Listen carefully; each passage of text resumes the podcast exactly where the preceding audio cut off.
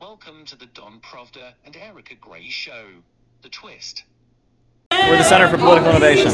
We are patriots, we love America, and sending weapons to Ukraine while people in this country are hungry, while our roads are falling apart, it's not in America's interest. Uh, and that at this point we need to negotiate. Our leaders say they care so much about the Ukrainian people, why won't they negotiate?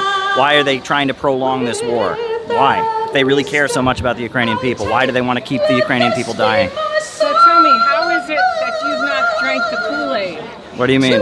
Well, With well, first, propaganda in the U.S. media. Well, I don't know. I mean, I could go into a long thing about my biography, but our leaders have lied to us so many times. They lied to us about weapons of mass destruction on Iraq. They lied to us about chemical attacks in Syria. They lied to us about Libya. They destroyed the most prosperous country on the African continent. And they're lying right here. They say they care about us, but our roads are falling apart. Our kids are committing suicide and dying from opioids, you know?